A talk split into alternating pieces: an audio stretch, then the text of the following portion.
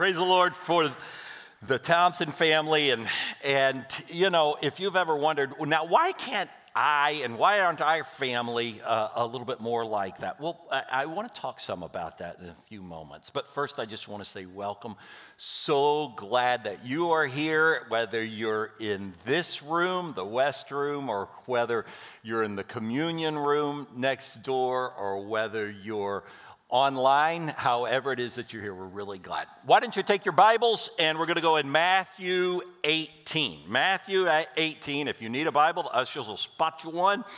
And uh, you can look along there or turn on your device as well. And we'll go to Matthew 18. While you're turning, let me just uh, mention I really hope you'll be here next week because I'm going to introduce you to a new friend of mine who is going to preach to us about prayer. I'll tell you more about that next week. And then uh, in two weeks, Steve Carter will wrap up our resolution series talking about worship on Super Bowl Sunday. And so that'll be a good one. And then we'll be done with the resolutions series. And we're going to move back into a more uh, um, expository linear series working through a whole book as we have the last two years with Luke and Acts. This year we're going to go through Genesis. And so that's what we'll start doing three weeks for, from today. So, um, uh, but today, as we continue in this resolutions series, I, I, I want to uh, lead with a question that I've been asking the last week or two. And the question is how do we maintain the motivation to keep the spiritual resolutions that we make? Uh, like our resolve to, to be in the Word, like I illustrated for you uh, several weeks ago, doing something like soap every day, or entering into community and small group, or or saying, you know what, I, I'll be a servant. I'll use what I've got, like Clay talked about last week, and I'll jump in and I'll serve and make my own contribution to the whole. Um, and, and particularly as we come to the subject of today, maintaining a generous spirit. How do we keep the resolution to be a generous person? How do we stay motivated for that? So, um, in his book, Gospel, J.D. Greear uses the metaphor of a, of a balloon. He says there's really only two ways to keep a balloon up in the air. The first, if you blow it up with your own breath, you're, you're going to have to, to bat it up in the air, and then it's going to start to come down. So you're going to whack it back up into the air. And, and a lot of people, he points out, sort of think that's what church is for, right? I need to go back in voluntarily and get smacked back up to, to feeling inspired to follow Christ and stop with the bad habits and start the good habits and spend more time in the Word and be more generous and, and so on. But if that's the only way to keep the balloon up in the air, bad news. Because the balloons of our soul, despite however motivated we were feeling on Sunday, it starts coming down around Monday, certainly Tuesday and Wednesday, and, and from there. So that you can hardly get back to Sunday. You need to smack me back up there again, Pastor. But what if there's a second way, Greear points out? A second way that you can fill the balloon, and that is with helium, which will rise on its own. And the Bible has a message that's contained really in one word, which, if we could keep it on the forefront of our minds, would serve as helium to the souls. And that word is gospel. And in the next few minutes, what I want to try and do is illustrate for you the power of that word, gospel. And see if we can't begin to convert that into helium for our souls. And we're going to do it by starting in Matthew chapter 28, in verse 23. Looking at one of the uh, m- more perplexing uh, parables of Jesus. Let me read it to you. Uh, in verse 23, therefore, Jesus said, the kingdom of heaven is like a king who wanted to settle accounts with his servants. And as he began the settlement, a man who owed him 10,000 bags of gold was brought to him. And since he wasn't able to pay, the master ordered that he and his wife and children and all that he had be sold to repay the debt.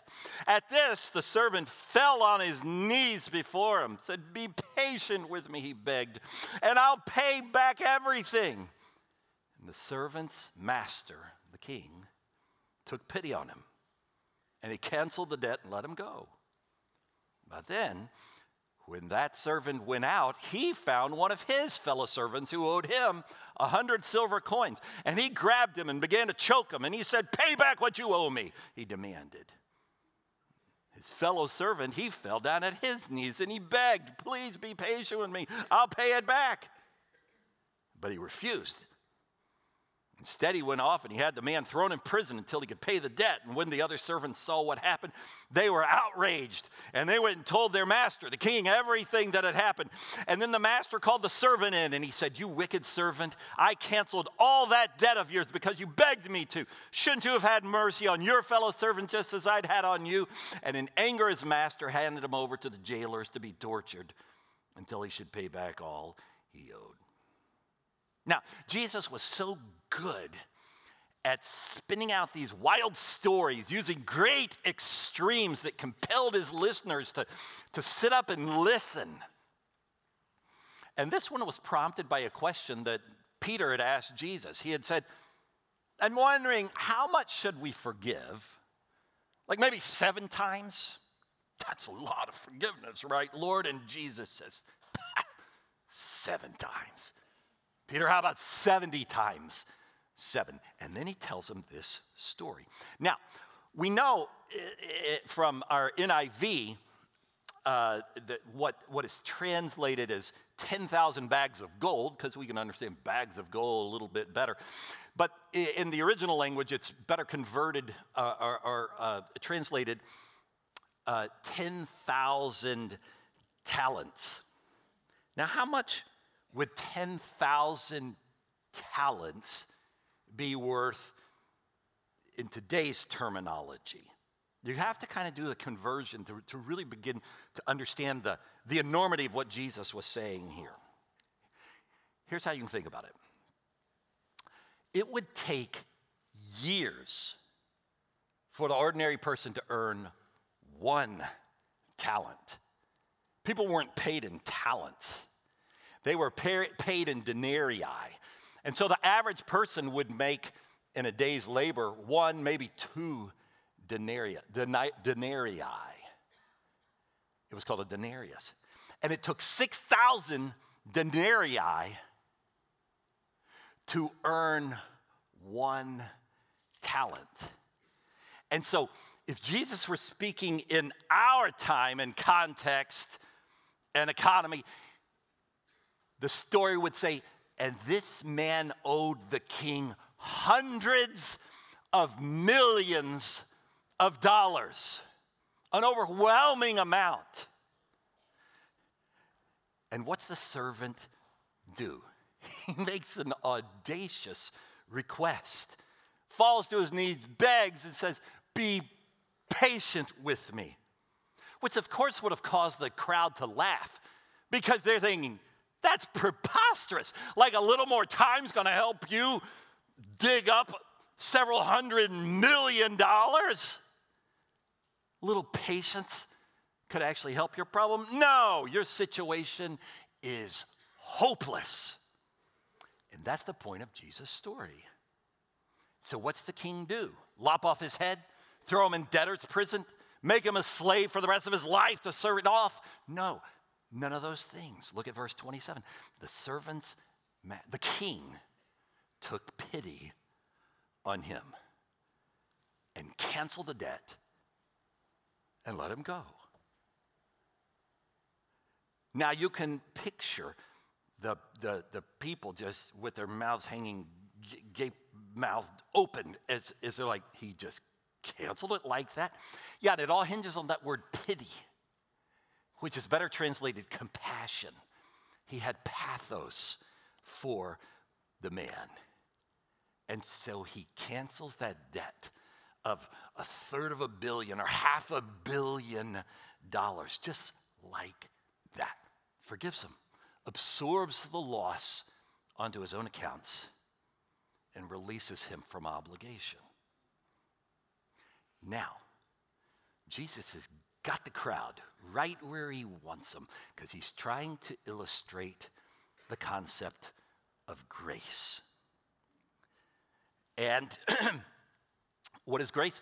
Grace is when we receive so much more and so much better than we ever deserve. Perhaps you, you went to Sunday school when you were a kid and you learned the little acrostic for grace God's riches at Christ's expense. That's, that's what the king shows to this man. He shows him grace. He gives him so much more and better than he deserved because he has compassion on him. But then the story takes an even wonkier turn because what does that servant do? He goes out and he finds an underservant who owes him just a few thousand bucks in our terms today. He's been forgiven half a billion dollars, and he finds a guy who owes him a few thousand bucks. And what does he do?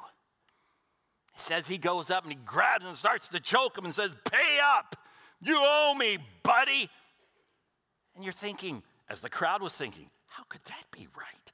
Why isn't he showing a little bit of the grace that he was shown, right? That makes no sense. Exactly. Which is precisely where Jesus wanted the crowd to be thinking. Because as J.D. Greear points out, the clearest mark of God's grace, once it's been experienced as your life, in your life, is a generosity of spirit that proceeds out from you towards others. The best indicator of a heart that's been changed and touched by grace is, is forgiveness that comes out of you towards other people who've hurt you, and love that comes out, and generosity that comes out of, of your heart demonstrated towards others. And what causes this radical change? Back to that word gospel, which means good news. Yeah, let's just go through it once more. We've talked about it a thousand times and try to mention it about every week. What's the gospel? The gospel is simply an understanding that our one true God, after creating humanity, looked down upon us and saw us in our sin and saw us in our depravity and saw us in our rebelliousness towards God, saying, I'll do it my own way, I'll live the way that I want to live. And though he had every reason and right God would have to say, Enough of you. You didn't, any one of you live the way that I intended for you to live. You've all gone astray instead of giving us what we deserved and wadding us up into a crinkled ball of paper and throwing us away and saying, I'll go and start with some other people on another planet, and another galaxy, he didn't.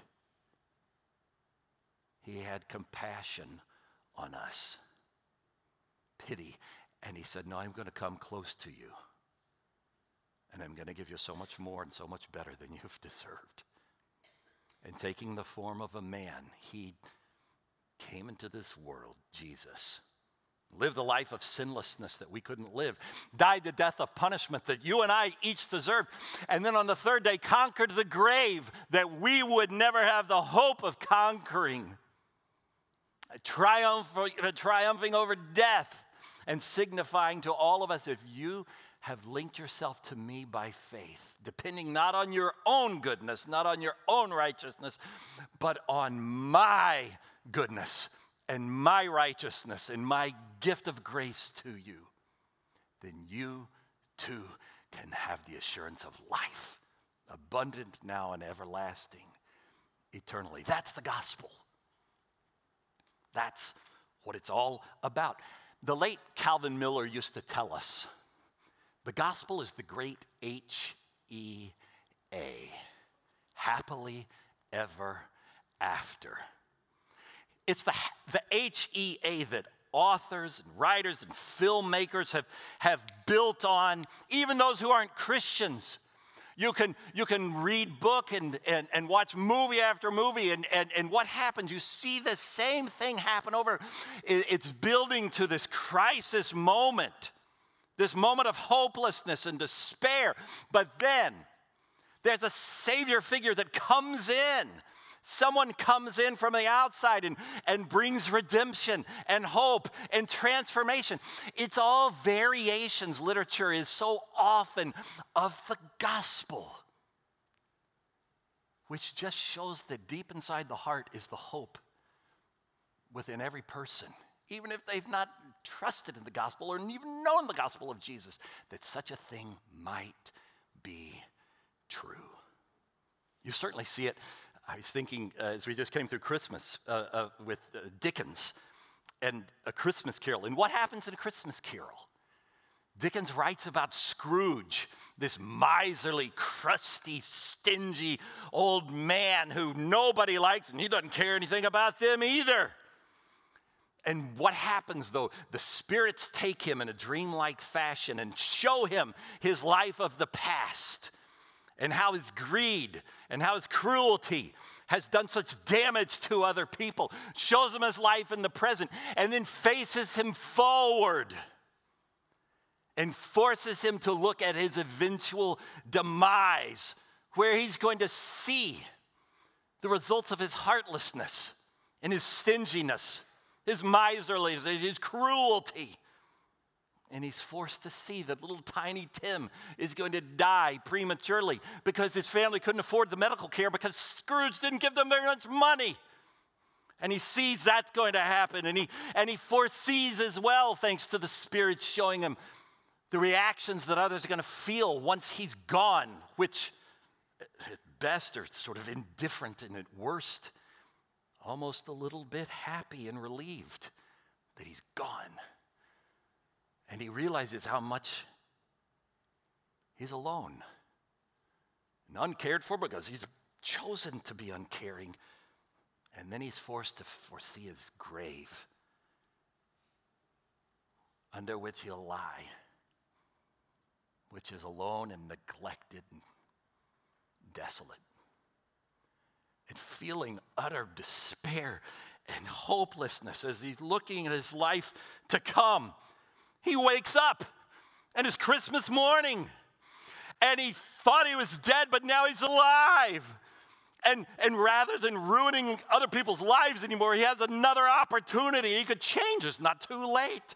What day is this, boy? It's Christmas Day. Christmas Day? Are you kidding me? They say Dickens had a complicated relationship with the church. But you have to think that somewhere along the way, he got the gospel. He'd heard the story of the gospel because the whole story of Scrooge hinges, pivots on grace. And he experienced this hope that now comes into his heart. Now he feels caring for other people. And now he feels kind hearted. And he says, Order the great Tom turkey, send it over to them. They need to have a good turkey for, for, the, for their Christmas. And now he's gleefully generous, no longer stingy and miserly because he's seen that all he had amassed and all that had mattered to him was going to bring no fulfillment in the end. None of it was going to save him from where he was headed. And in that experience, his money went back to being just money. Nothing more. Just money that he could use as a tool to help other people. Now, any student of Scripture cannot help but look at Scrooge and not think. Perhaps Dickens actually read some of the New Testament, perhaps he knew the story of another person whose name was Lazarus. Do you remember that story? He was a man who was miserly, who was stingy, who was greedy, who was despised by society as well because he cared only for himself. He'd sold his soul out to the Roman government, even though he was a Jewish person. He said, I'll work for you, Roman government, and I'll go door to door and I'll collect the taxes from my fellow Jewish men. And so he would collect the taxes that he was required to collect, but then tax collectors, all of them, were known to be traitorous and greedy and therefore wealthy because they built in profit that they'd stuff their own pocket with after they'd given to the government what they had to give the government. So they were making themselves wealthy. Zacchaeus was a man who had, had stuffed his pockets, but he'd starved his soul all along. And though we don't know exactly from Luke chapter 19 what it was that gave him the desire, the, this epiphany moment to realize, you know, maybe I do need something further, something more, something better. Maybe I ought to go out and see the parade that's coming through with this man Jesus. I've heard a little bit about him. I think I might just go out and see what that is all about. But Zacchaeus, being a short man, of course, he couldn't get to the front of the parade because, well, that's how it is when you're short and when everybody hates you and they give you the elbow in your jaw because they don't want you to get any good things in life life, so they don't let you get up to the front to see what's going on. So he scampers up to the front of the line somewhere and he climbs up in that famous sycamore tree, which tells you right there how desperate he was. That, that, a, that a wealthy person was going to scamper up a tree. That'd be like a person in today wearing a, a, a suit and tie and nice shoes. And I'll just, who's going to jump up in a tree? Nobody would do that. And that's the point and he jumps up in the sycamore tree. And then the shocker in that story comes. When the parade stops, Jesus looks up and says, Zacchaeus, you, you're the one. I want you to come down from that tree because I want to come into your house today. And there again, you picture the crowd with gape mouth open, hanging. What? Why? Do you know who that man is? He's greedy and he's selfish and he's lying, traitorous cheat, sold his soul out to the Roman government.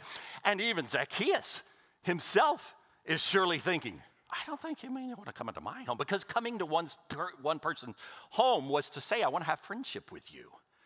And you know, Zacchaeus was like, Me? You sure you got the right guy? I don't think that's possible. Do you know who I am? I mean, I'm the guy that they all hate because I steal their money. And, you know, eh, I don't, surely not. And Jesus says, Yes, you. I want you to come down because I want to come into your home. I want to have friendship with you, Zacchaeus. And so down he came.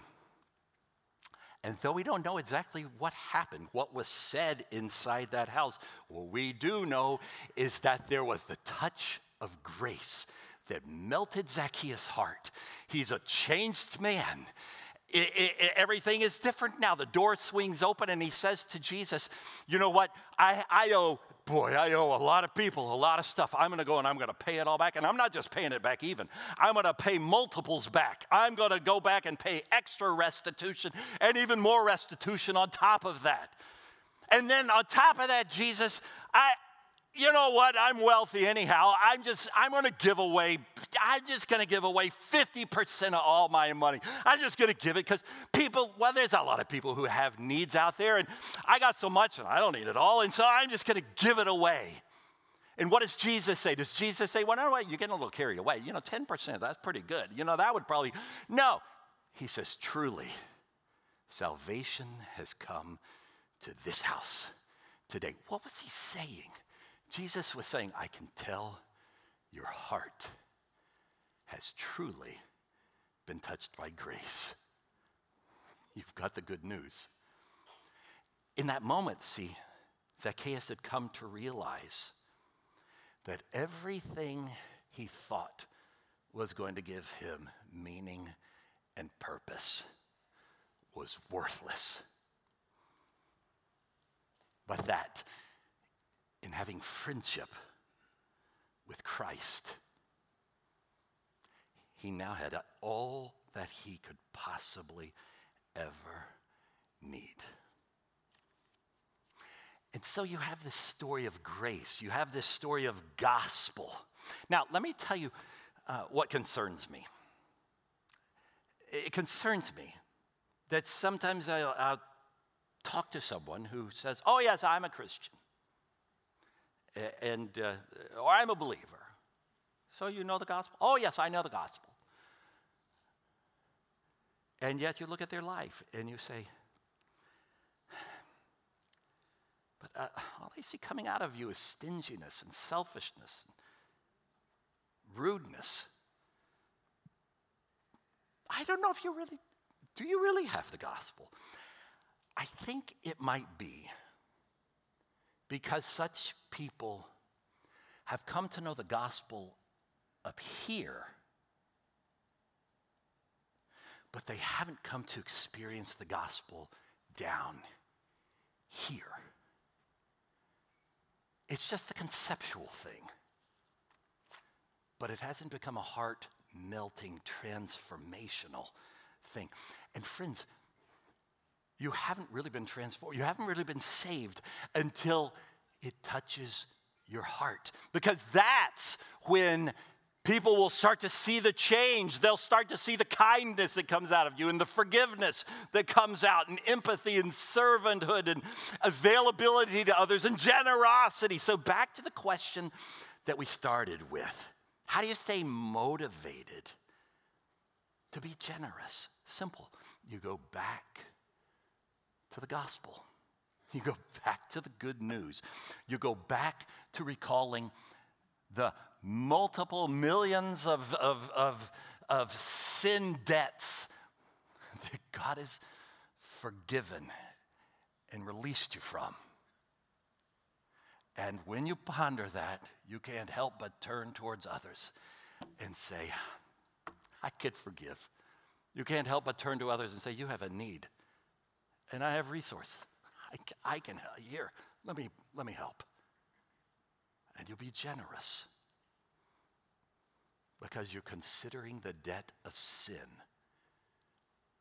that you've been forgiven. When I think of grace, getting more and better than you ever deserved, I, I can't help myself but going back to the day that it became more real and tangible in my life than ever. It's been nine years now. And before that day, had you told me Dr. Stuart Solomon was a, was a really good doctor and cardiologist, I'd have said, well, sure, I'm, whatever floats your boat. Wouldn't have had any effect on me whatsoever until January 15th, 2015, when I found myself in his 30th floor office. When he looked into my eyes, sitting three feet away from me, and said, Sir, what you're experiencing is not indigestion. I'm terribly sorry to tell you this. But your body is on the outskirts of having a massive heart attack. It's not a matter of if, it's a matter of when. And when a doctor looks you in the eye and tells you that, you kind of sit up and time sort of stands still. But at that point, he didn't say, So, you know, good luck with that. The receptionist can take your credit card on the way out. No, he gave me so much more and better than I deserved. He said, So I tell you what I'm going to do. I'm going to take that briefcase out of your hand. I've noticed it has some books. You do not need to be carrying that. I'm going to carry that, and I want you to come with me. And we're going to get into my car, and I'm going to drive you straight to the hospital because I need to get you into the cath lab emergency uh, right now. And, and, he walked me to his car and opened up the door and set me down and put me in a wheelchair three blocks later and rolled me across the bridge of Fannin Street. And in I went and expedited into the cath lab. And, and sure enough, his intuitions were right. My widow making LAD artery was 99.9% blocked, but he got there first and spared me that heart attack. The whole thing was precluded. And he said, You most likely would have died tonight when it closed up. I remember the next morning, Suzanne had gotten down there during all of this, and, and The next morning, she and I were in the room just recounting all that had happened. And he, he, Dr. Solomon, walked in the room and I started crying. And he, she started crying. And we just hugged him. And I was thinking about it even this past week, because uh, two weeks ago, because it was the 15th of January. And I, I was thinking to myself, you know, even to this day, no matter, even though it's highly unlikely, if he were to unexpectedly call me out of the blue and say, you know what, I thought of every person I can think of, and there's only one person in the whole wide world who can help me right now. I need your help. Do you know something? I would drop whatever I was doing no less than if Suzanne called or one of my boys called saying the same thing. I would get up and I would go and I would help him. How could I not? Because that day he gave me so much more and so much better than I ever deserved and saved my physical life. But before he did that, there's one who did even better, an even greater Solomon, Jesus, who went to the cross and died for my sins and said, I want to forgive you of your sins, and infused into my soul grace and transformed me and to this day, if I ever find my soul a little crustyish and I'm lacking empathy and I find I'm being a little curt and short and choppy or snippy with other people and, and I'm not being forgiving and I'm being harsh spirited and I'm not feeling generous, all I have to do is I have to access January 15th, 2015. I just ponder that for a minute, which takes me back further to Christ and to what He's done for me. And I'm telling you, it, it, it softens my heart and re-gospels me once again. And, and if you've truly been touched in your heart by the goodness of God and by the grace that saves, uh, how did Newton put it? I once was lost, but now am found, was blind, but now I'm see. It's, it's amazing grace. How do you stay motivated to be forgiving? How do you stay motivated to be outwardly focused and generous in spirit, you just regospel yourself. You just go back to grace after grace after grace. You don't have to be the balloon that needs to get smacked back up. It's not a have to, it's a get to. Because when we're regospeled, the balloons, as it were, of our soul are filled with helium that makes them soar the way they were meant to be. That's what I want for me. And that's what I want for you. Let the gospel soften you, it'll change you from the inside out. Let's pray. Lord, thank you for. Um, the grace you've shown us. All grace is amazing.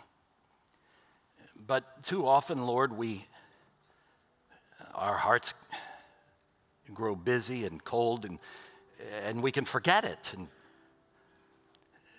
and we have to go back and be re gospeled.